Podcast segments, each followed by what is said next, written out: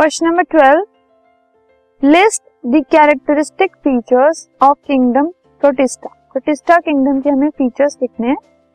पहला है सबके सब ऑर्गेनिज्म जो उसमें होते हैं, वो सिंगल सेल्ड होते हैं मतलब यूनिसेलुलर होते हैं और यूकैरियोट्स होते हैं, ठीक है? यूकैरियोट्स मतलब जिनके अंदर न्यूक्लियस वेल डिफाइंड होता है न्यूक्लियर मेम्ब्रेन भी होती है।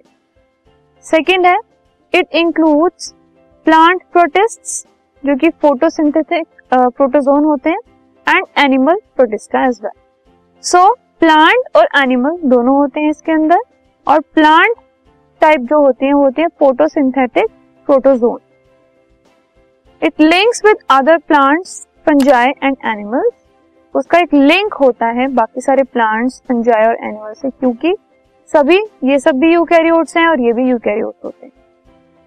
Some protista numbers have flagella और cilia as locomotory organs locomotion के लिए मूवमेंट के लिए, कुछ प्रोटिस्टा के अंदर सीलिया और फ्लैजेला होता है, जिससे वो मूव कर पाते हैं।